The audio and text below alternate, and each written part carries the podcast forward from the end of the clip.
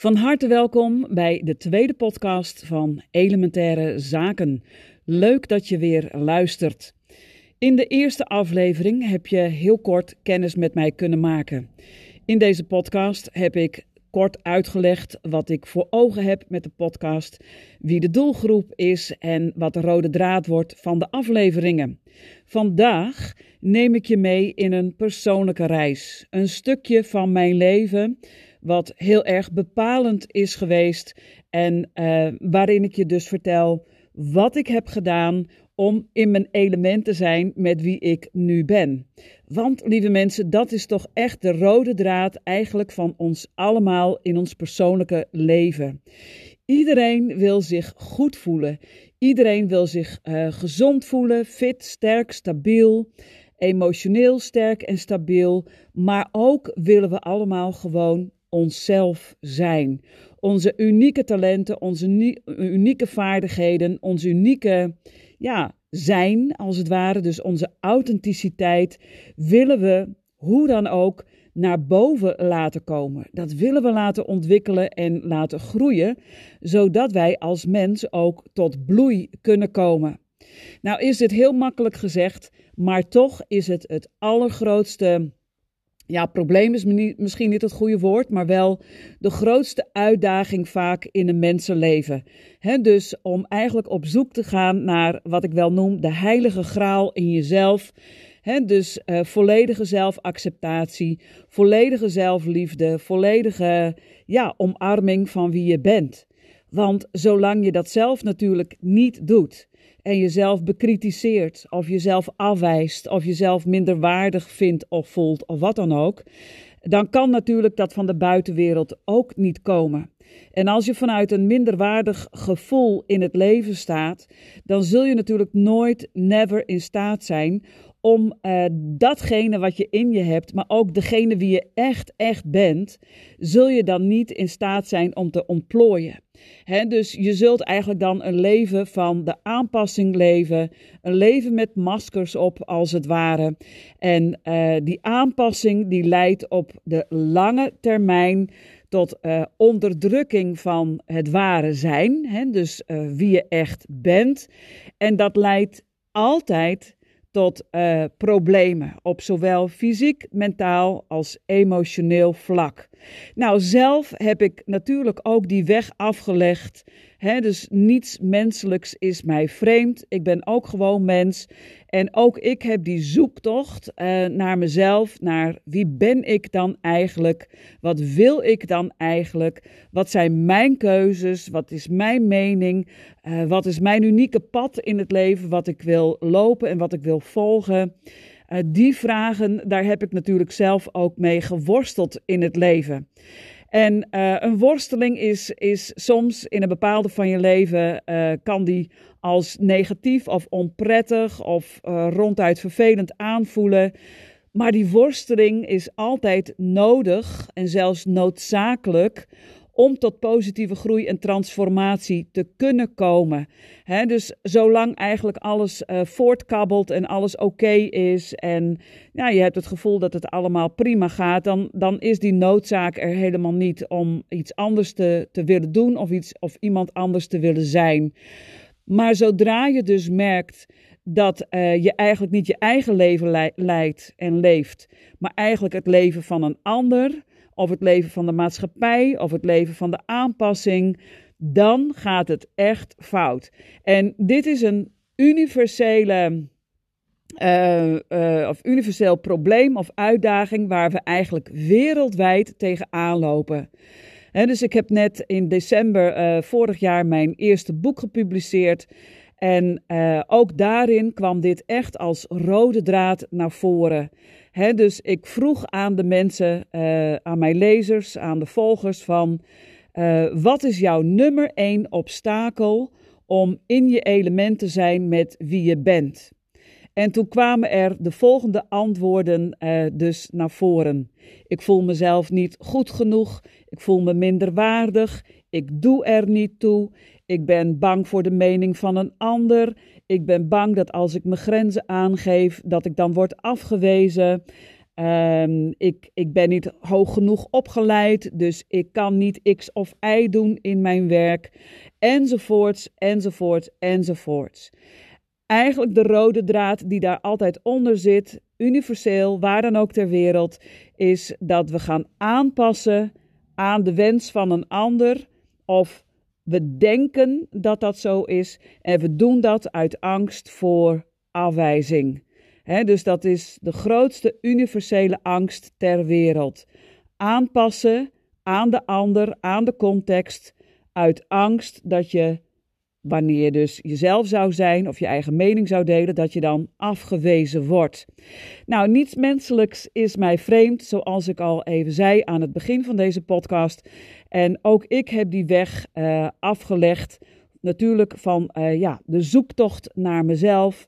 Wat wil ik, uh, wat wil ik ontwikkelen? Waar sta ik dan eigenlijk voor in, in dit leven? En het is natuurlijk best een, een, ja, een pad echt wat je aflegt van worsteling, zolang je het nog niet helder hebt, zolang je er nog niet zeker over bent, dan voelt het als worstelen. Maar wanneer je die worsteling eenmaal te boven bent gekomen en je hebt jezelf geaccepteerd en je durft te kiezen voor je eigen unieke pad en voor je eigen unieke zijn, dan verandert echt alles voor je. Nou, ik neem je mee naar uh, zo'n, uh, ja, toch inmiddels wel 25 jaar uh, geleden. Ik ben nu net 55 jaar geworden. En zo rond mijn 30ste, 31ste, toen begon voor mij um, ja, dit, dit vraagstuk. Dus 30, 31, 32 jaar. Uh, toen kwam ik eigenlijk in een, in een crisis terecht, in een persoonlijke crisis. En um, het was zo dat ik uh, tot, tot die leeftijd, zo 30, 31, uh, in verschillende banen had gewerkt. Ik heb in de zorg gewerkt, prachtige baan gehad in het Nederlands Kankerinstituut, Antonie Leeuwenhoek ziekenhuis. Echt een van de mooiste banen uh, van mijn leven. Uh, en daarna uh, heb ik de overstap gemaakt naar de commerciële wereld. Heb ik bij bedrijven als Brunel gewerkt, werving en selectie. Moret Ernst Jong, groot juristen- en belastingadviseurskantoor. Je kent het ongetwijfeld. En ja, daar heb ik onder andere ehm, commerciële functies uitgevoerd, omdat ik andere vaardigheden in mezelf wilde ontwikkelen.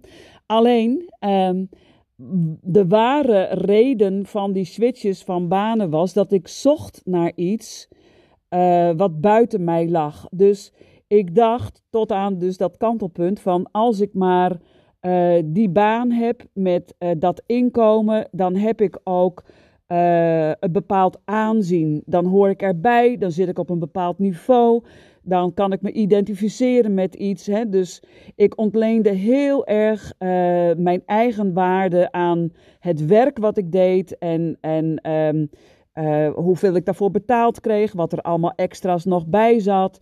En um, ja, dat, gaf, dat, gaf, dat dacht ik dat mij dat de voldoening uh, zou geven. Dus dat dat een leegte in mezelf zou opvullen. Namelijk uh, de leegte die ik in mezelf voelde was van ik ben niet goed genoeg. Ik moet nog meer leren, ik moet nog meer studeren. Uh, ik, ik moet mezelf opwerken hoger op. En dan pas zal ik zijn wie ik echt ben. Nou, ik heb al die, al die treden gelopen, om het maar zo te zeggen. En uiteindelijk, na een aantal jaren in die functies te hebben gezeten, uh, kwam ik erachter dat dat het natuurlijk totaal niet was. Dus geen enkele functie, geen enkele geldelijke waardering, uh, geen auto, geen telefoon, geen bonus, geen dertiende maand, geen niks wat, wat eigenlijk in geld uh, uitgedrukt werd of in geldelijke waardering um, kon wegnemen wat ik van binnen voelde. En um, ook geen enkel diploma aan de muur. Hè? Want ik heb in die tijd uh, best heel veel trainingen gevolgd, opleidingen gevolgd, me opgewerkt in de zin van, ja, dan, dan, dan stel ik iets voor, dan ben ik dus iemand. Maar dat gevoel van ik ben iemand, ik mag er zijn, uh, ik ben goed zoals ik ben, dat wordt natuurlijk door geen enkel diploma gegarandeerd. Je kunt honderdduizend diploma's aan de muur hebben hangen. Maar je kunt nog steeds diep van binnen niet overtuigd zijn van je eigen capaciteiten of uh, wie je werkelijk bent. En uh, toen ik tot dat inzicht uh, kwam, toen was ik best al wel ver heen, om het maar zo te noemen. Ik zat nog net niet in een burn-out, maar ik was er hard op weg naartoe. En ehm, ik weet nog heel goed dat ik op een dag opstond. En dat ik naar mijn werk moest. Onze dochter, de oudste, Lieke, die was toen net geboren, was een babytje. En uh, de, de functie die ik toen had, moest ik uh, toch ongeveer een uur in de auto. En zij moest mee naar de crash die in diezelfde plaats was waar ik toen werkte. En in die, in die baan um, had ik geen, hoe noem je dat, geen ruimte voor flexibiliteit. Ik moest om acht uur beginnen, achter mijn bureau zitten. En dat betekende dat we iedere dag dus uh, om zes uur eigenlijk op moesten staan. Nou, de ochtendrituelen door moesten werken natuurlijk. Hè? Dus uh, zelf douchen, je baby aankleden, mee in de auto, uh, tassen vol met de pakketjes klaarmaken enzovoorts. In de auto, in de file, in de stress. Je kind op tijd op de crash brengen en dan in één keer door naar je baan. Nou, dat heb ik negen maanden volgehouden en na negen maanden was het toppunt bereikt. Ik hield dat niet vol. Het was een combinatie natuurlijk van dingen, hè, dus een optelsom van reistijd, stress, file, al die dingen, de praktische dingen. En daar natuurlijk aan toegevoegd het het ondanks uh, het feit dat ik een, een, een goede, leuke baan had, ook goed betaald, dat ik daar totaal niet de voldoening en de waardering uithaalde die ik zo uh, broodnodig had. Nou, toen, toen, kwam dus die beruchte ochtend eigenlijk dat ik opstond en uh, dat, het, dat het me als een, als een, ja, ik weet het woord niet precies, maar het overviel me enorm. Ik, ik kon gewoon het niet meer opbrengen om naar mijn werk te gaan. Ik heb toen mijn baas opgebeld en uh, ik heb eigenlijk ja, zonder overleg, uh, zonder daar verder ook al te lang over na te denken, heb ik dus eigenlijk impulsief gehandeld, volledig mijn hart gevolgd en mijn gevoel gevolgd en gezegd van ik hou hier mee op. Ik stop ermee. Ik uh, zeg deze baan met alle, alles wat erbij zit, die zeg ik op. Nou, mijn baas die was natuurlijk best wel uh, flabbergasted, want die indruk had hij van mij totaal niet gekregen. Dat is natuurlijk ook iets wat je niet aan de buitenwereld direct laat zien. Die innerlijke worsteling uh, die je doormaakt, dat is ook wat ik nu weer precies zie uh, bij de mensen die ik nu zelf begeleid. Dus heel lang worstel je zelf innerlijk van binnen met die vragen die je voelt, met het onvermogen wat je voelt, met onvervulde verlangens die je voelt. En uh, zolang je dat dus niet uit, dan kan de buitenwereld het niet weten van je, tenzij ze helderziende zijn. En dat zijn de meesten niet, kan ik je vertellen. Uh, dus wat jij laat zien aan de buitenwereld, dat is wat de ander ook ziet en meemaakt van jou. En uh, dus dan komt het natuurlijk als een verrassing. Um, en, en ik zie dat ook uh, nu dus weer bij de mensen die ik zelf begeleid, precies hetzelfde weer uh, gebeuren. We vinden het moeilijk om ons onvermogen aan te geven. We vinden het moeilijk om onze moeite te delen. We vinden het moeilijk om onze uh, ja, levensvragen te delen met anderen. heel vaak omdat we onze intenties niet helder hebben. En ook omdat we het uh, heel vaak kunnen bestempelen als zwakte. Dus uh, ik moet dit volhouden, want uh, iedereen doet dat toch. Of ja, als je een beetje carrière wil maken, dan hoort dat er toch allemaal bij. Nou, dat, dat was voor mij natuurlijk toen ehm, een, een moeilijke situatie. Hè? Het is zo'n berucht kruispunt in je leven, waarop alles dus ehm, niet meer vanzelfsprekend is. En waarop je dus uh, gedwongen wordt eigenlijk door de situatie om tot een nieuwe keuze te komen. Nou, de eerste keuze was natuurlijk uh, vrij snel gemaakt. Ik uh, stopte met die baan. Er viel echt een, een, een enorme last van mijn schouders, dat ik dat dus niet meer hoefde te doen. En toen kwam natuurlijk een periode, uh, kwam eigenlijk, uh, kwam er een soort van leegte. Want als je iets loslaat en alle verplichtingen op dat vlak uh, vallen weg, dan word je dus helemaal op jezelf teruggeworpen. Dus ik heb toen destijds niet meteen het besluit gemaakt om weer een andere nieuwe baan te zoeken. Maar ik heb toen besloten om een periode van rust in te lassen, een periode van reflectie, uh, een periode van pas op de plaats, waarop ik dus echt uh, weer opnieuw terugkwam bij mezelf.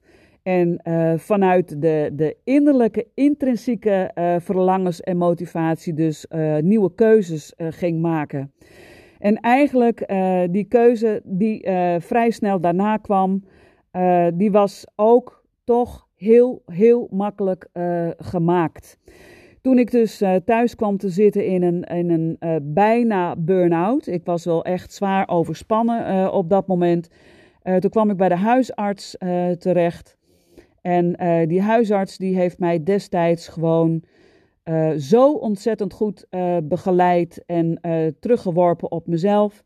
Hij zei, Jits, hij zegt het wordt tijd dat je weer naar jezelf gaat luisteren dat je uh, niet meer uh, je, je, je identiteit en wie je bent ontleent aan de buitenwereld. En dat je daar dus zoveel concessies aan doet aan wie je bent. Maar dat je terugkomt bij jezelf. Dat je uh, opnieuw gaat voelen: wie ben ik, wat wil ik, wat is mijn leven, wat zijn mijn keuzes en wat hoort daar dan bij. En hij verwees me toen door naar haptonomie. En haptonomie is een, is een uh, therapievorm uh, waarbij je dus weer terug contact maakt met je eigen lichaam, met je eigen gevoelens. En uh, ja, eigenlijk weer opnieuw je eigen intuïtie, je eigen hart, uh, je eigen lichamelijke gewaarwordingen weer opnieuw leert verstaan. En vanuit dat innerlijke gevoel die innerlijke stem en die innerlijke wijsheid uh, opnieuw je leven durft te gaan vormgeven. Nou, dat is best wel um, een hele stap, hè? want uh, hele andere keuzes maken. Uh, dat is natuurlijk naar de buitenwereld toe een, een totale verandering. Mensen zijn dat niet van je gewend. Dus op het moment dat je zo'n andere keuze gaat maken, uh, dan, dan moet je natuurlijk extra sterk en stevig in je schoenen staan, omdat de buitenwereld uh, gaat proberen jou daarvan af te houden. Niet iedereen natuurlijk, maar uh, er zijn heel veel mensen die je dan ontmoet op je pad en ehm, die gaan zeggen tegen je van, wat ga jij nou doen? En je, je, zet je goede baan op het spel, je inkomen, je winst, uitkering, uh, je dertiende maand, je bonussen, je pensioen, je gooit alles overboord. En toen zei ik, ja, er is geen, geen, geen winstuitkering die mij kan geven wat ik zoek en wat ik mis. En al het geld van de wereld kan dat, niet, um, kan, kan dat gewoon niet voor elkaar krijgen wat ik nodig heb. En, uh, maar goed, het, het, gaat er natuurlijk om dat je dan merkt van mensen gaan zich eigenlijk van je afkeren. Uh, mensen gaan eh, in opstand komen, gaan, gaan zelfs zeggen van je bent egoïstisch, je waardeert niet wat je hebt, ehm, je wilt altijd maar meer of anders. En ondanks het feit dat dat gewoon moeilijk is om aan te horen van die mensen, want lange tijd dacht ik van, oh, dat zijn mijn vrienden, maar dat zijn dus niet je vrienden. Dus we zeggen wel in tijden van oorlog, in tijden van nood, dan leert men uh, je ware vrienden kennen. Nou, dat is wel uh, op bepaalde vlakken een soort slagpartij uh, geworden, kan ik je vertellen. Want er zijn velen verdwenen uit het netwerk van wat ik had dus tot die tijd.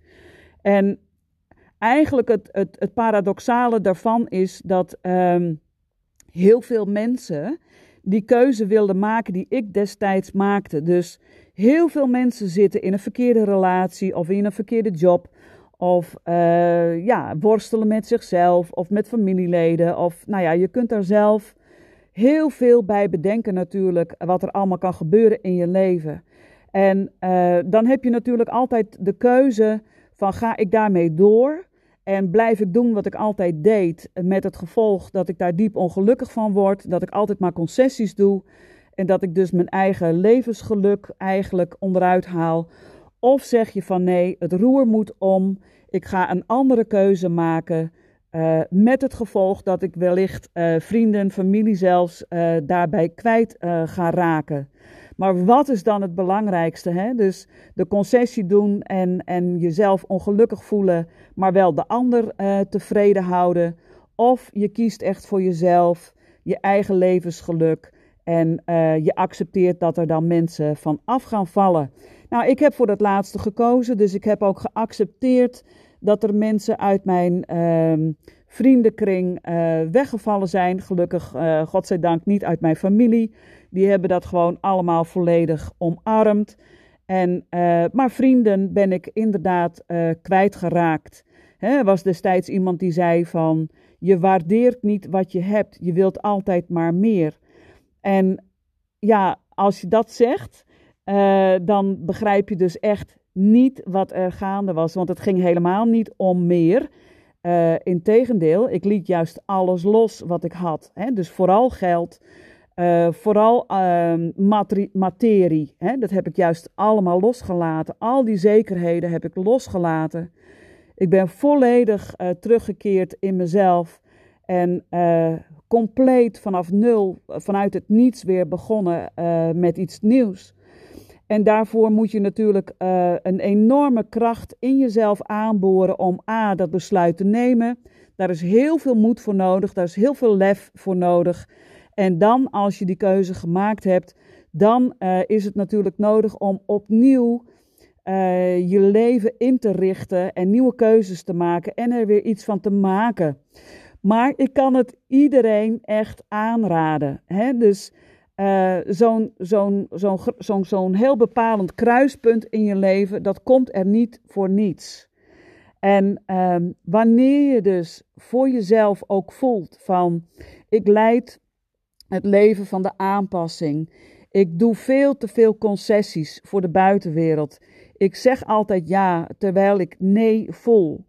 Dat soort dingen. Um, alsjeblieft, hè, uh, maak dan ook voor jezelf die keuze van waarom doe ik dit? En uh, wat, wat weerhoudt mij dan, wat belemmert mij dan om de keuze van mijn hart te maken? En ik kan je vertellen dat hoe moeilijk het ook voelt, dat wanneer je die keuze van je hart uh, volgt en maakt, dat je dus de natuurlijke kracht aangereikt krijgt om dat nieuwe pad te volgen. En dan neem ik je nog even een stukje mee op, op mijn verdere reis. Want toen ik bij de huisarts vandaan kwam en uh, de keuze maakte om naar haptonomie uh, te gaan, toen, uh, toen viel eigenlijk direct, eigenlijk bij de eerste sessie al, het kwartje dat ik voelde van ja, dit is mijn pad, dit is echt waarvoor ik bestemd ben. Dus om ehm, eerst natuurlijk zelf mezelf helemaal terug te vinden, maar om vervolgens daarna anderen te gaan helpen uh, via het lijf, via bewustwording, uh, om dus tot nieuwe, essentiële, elementaire keuzes te komen in hun eigen leven, zodat ze echt het mooiste ja, eruit gaan halen en hun mooiste leven gaan leven wat ze hier op aarde uh, te leven hebben. En dat is echt oprecht mijn, mijn grote missie en mijn grote passie geworden om mensen daarbij te helpen. He, dus eigenlijk kort gezegd om mensen te helpen helemaal zichzelf te zijn, zodat ze zich in hun element voelen. Dat is belangrijk. En als je in je element voelt, dan is er een hele gezonde, stabiele basis om uh, ja, de vaardigheden, de talenten, de mogelijkheden die je hebt gekregen van Moeder Natuur of God of uh, Allah of het universum, hoe je het maar wil noemen, dat je die, uh, die uniciteit die alleen jij in je hebt, dat je die dus in staat bent om te ontwikkelen en te laten groeien en uiteindelijk tot bloei te komen. Want, lieve mensen, dat is uiteindelijk waarvoor we hier bestemd zijn. Dus je hebt niet voor niets bepaalde talenten of capaciteiten uh, gekregen van Moeder Natuur. Het is je doel, het is je, je morele opdracht om uh, die talenten en die vaardigheden ook echt te laten uh, groeien en te ontwikkelen en voluit te leven.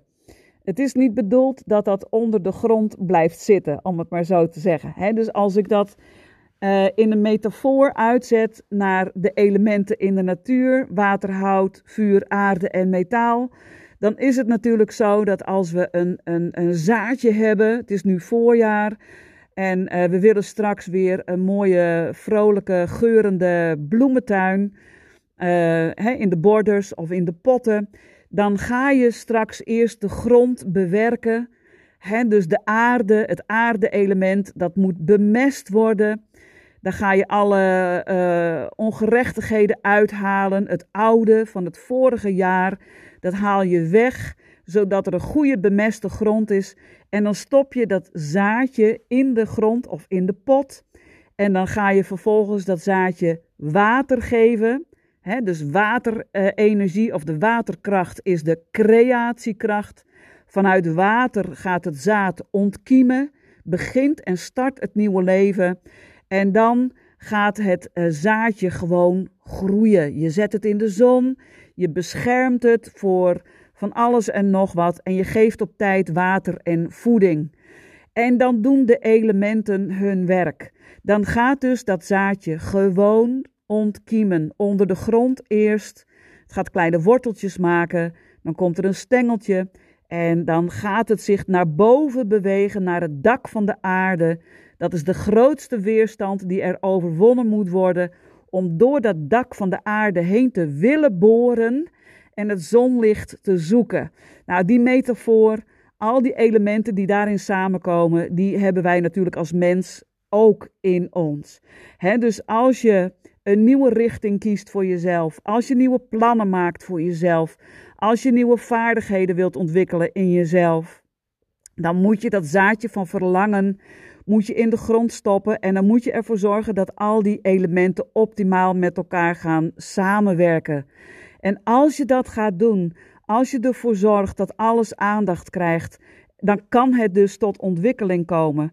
En dan is er niets meer wat de groei of de ontwikkeling in de weg staat. dus als dat, dat zaadje in die pot of in de grond eenmaal begint te groeien, dan stopt het niet meer. Dat noemen we de ongeremde kracht van hout, het houtelement. dus dat groeit naar het licht en het heeft het vermogen om te transformeren van een zaadje naar een bloem. En het heeft ook nog eens het vermogen om uh, uiterst veerkrachtig te zijn en mee te bewegen met alles wat er in zijn omgeving staat. Dus hout groeit om en over en onder alle obstakels door, want het zoekt altijd het licht. Dat is een natuurwet. En die natuurwet die geldt ook voor jou als mens. dus wanneer jij kiest voor jouw uniciteit, voor jouw unieke vaardigheden, voor jouw unieke talenten, je gelooft erin, je stapt er voor de duizend procent in, dan kan het niet misgaan. Het betekent niet dat het automatisch gaat gebeuren. Het betekent natuurlijk dat je dat handen en voeten moet geven, dat je er actief aan moet werken, dat je, om het maar bij de metaforen uh, te houden, dat je het water moet geven, dat je het op tijd moet bemesten, dat je het uit de wind moet houden, dat je de obstakels moet nemen. Dat is het pad wat je te gaan hebt.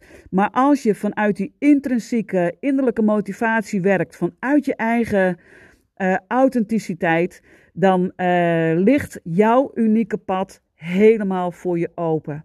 Nou, ik heb dat pad gevolgd. Ik heb de keuze gemaakt nadat ik bij de haptonomie terecht was gekomen, dat ik uh, me zou gaan richten op lichaamswerk en begeleiding van andere mensen.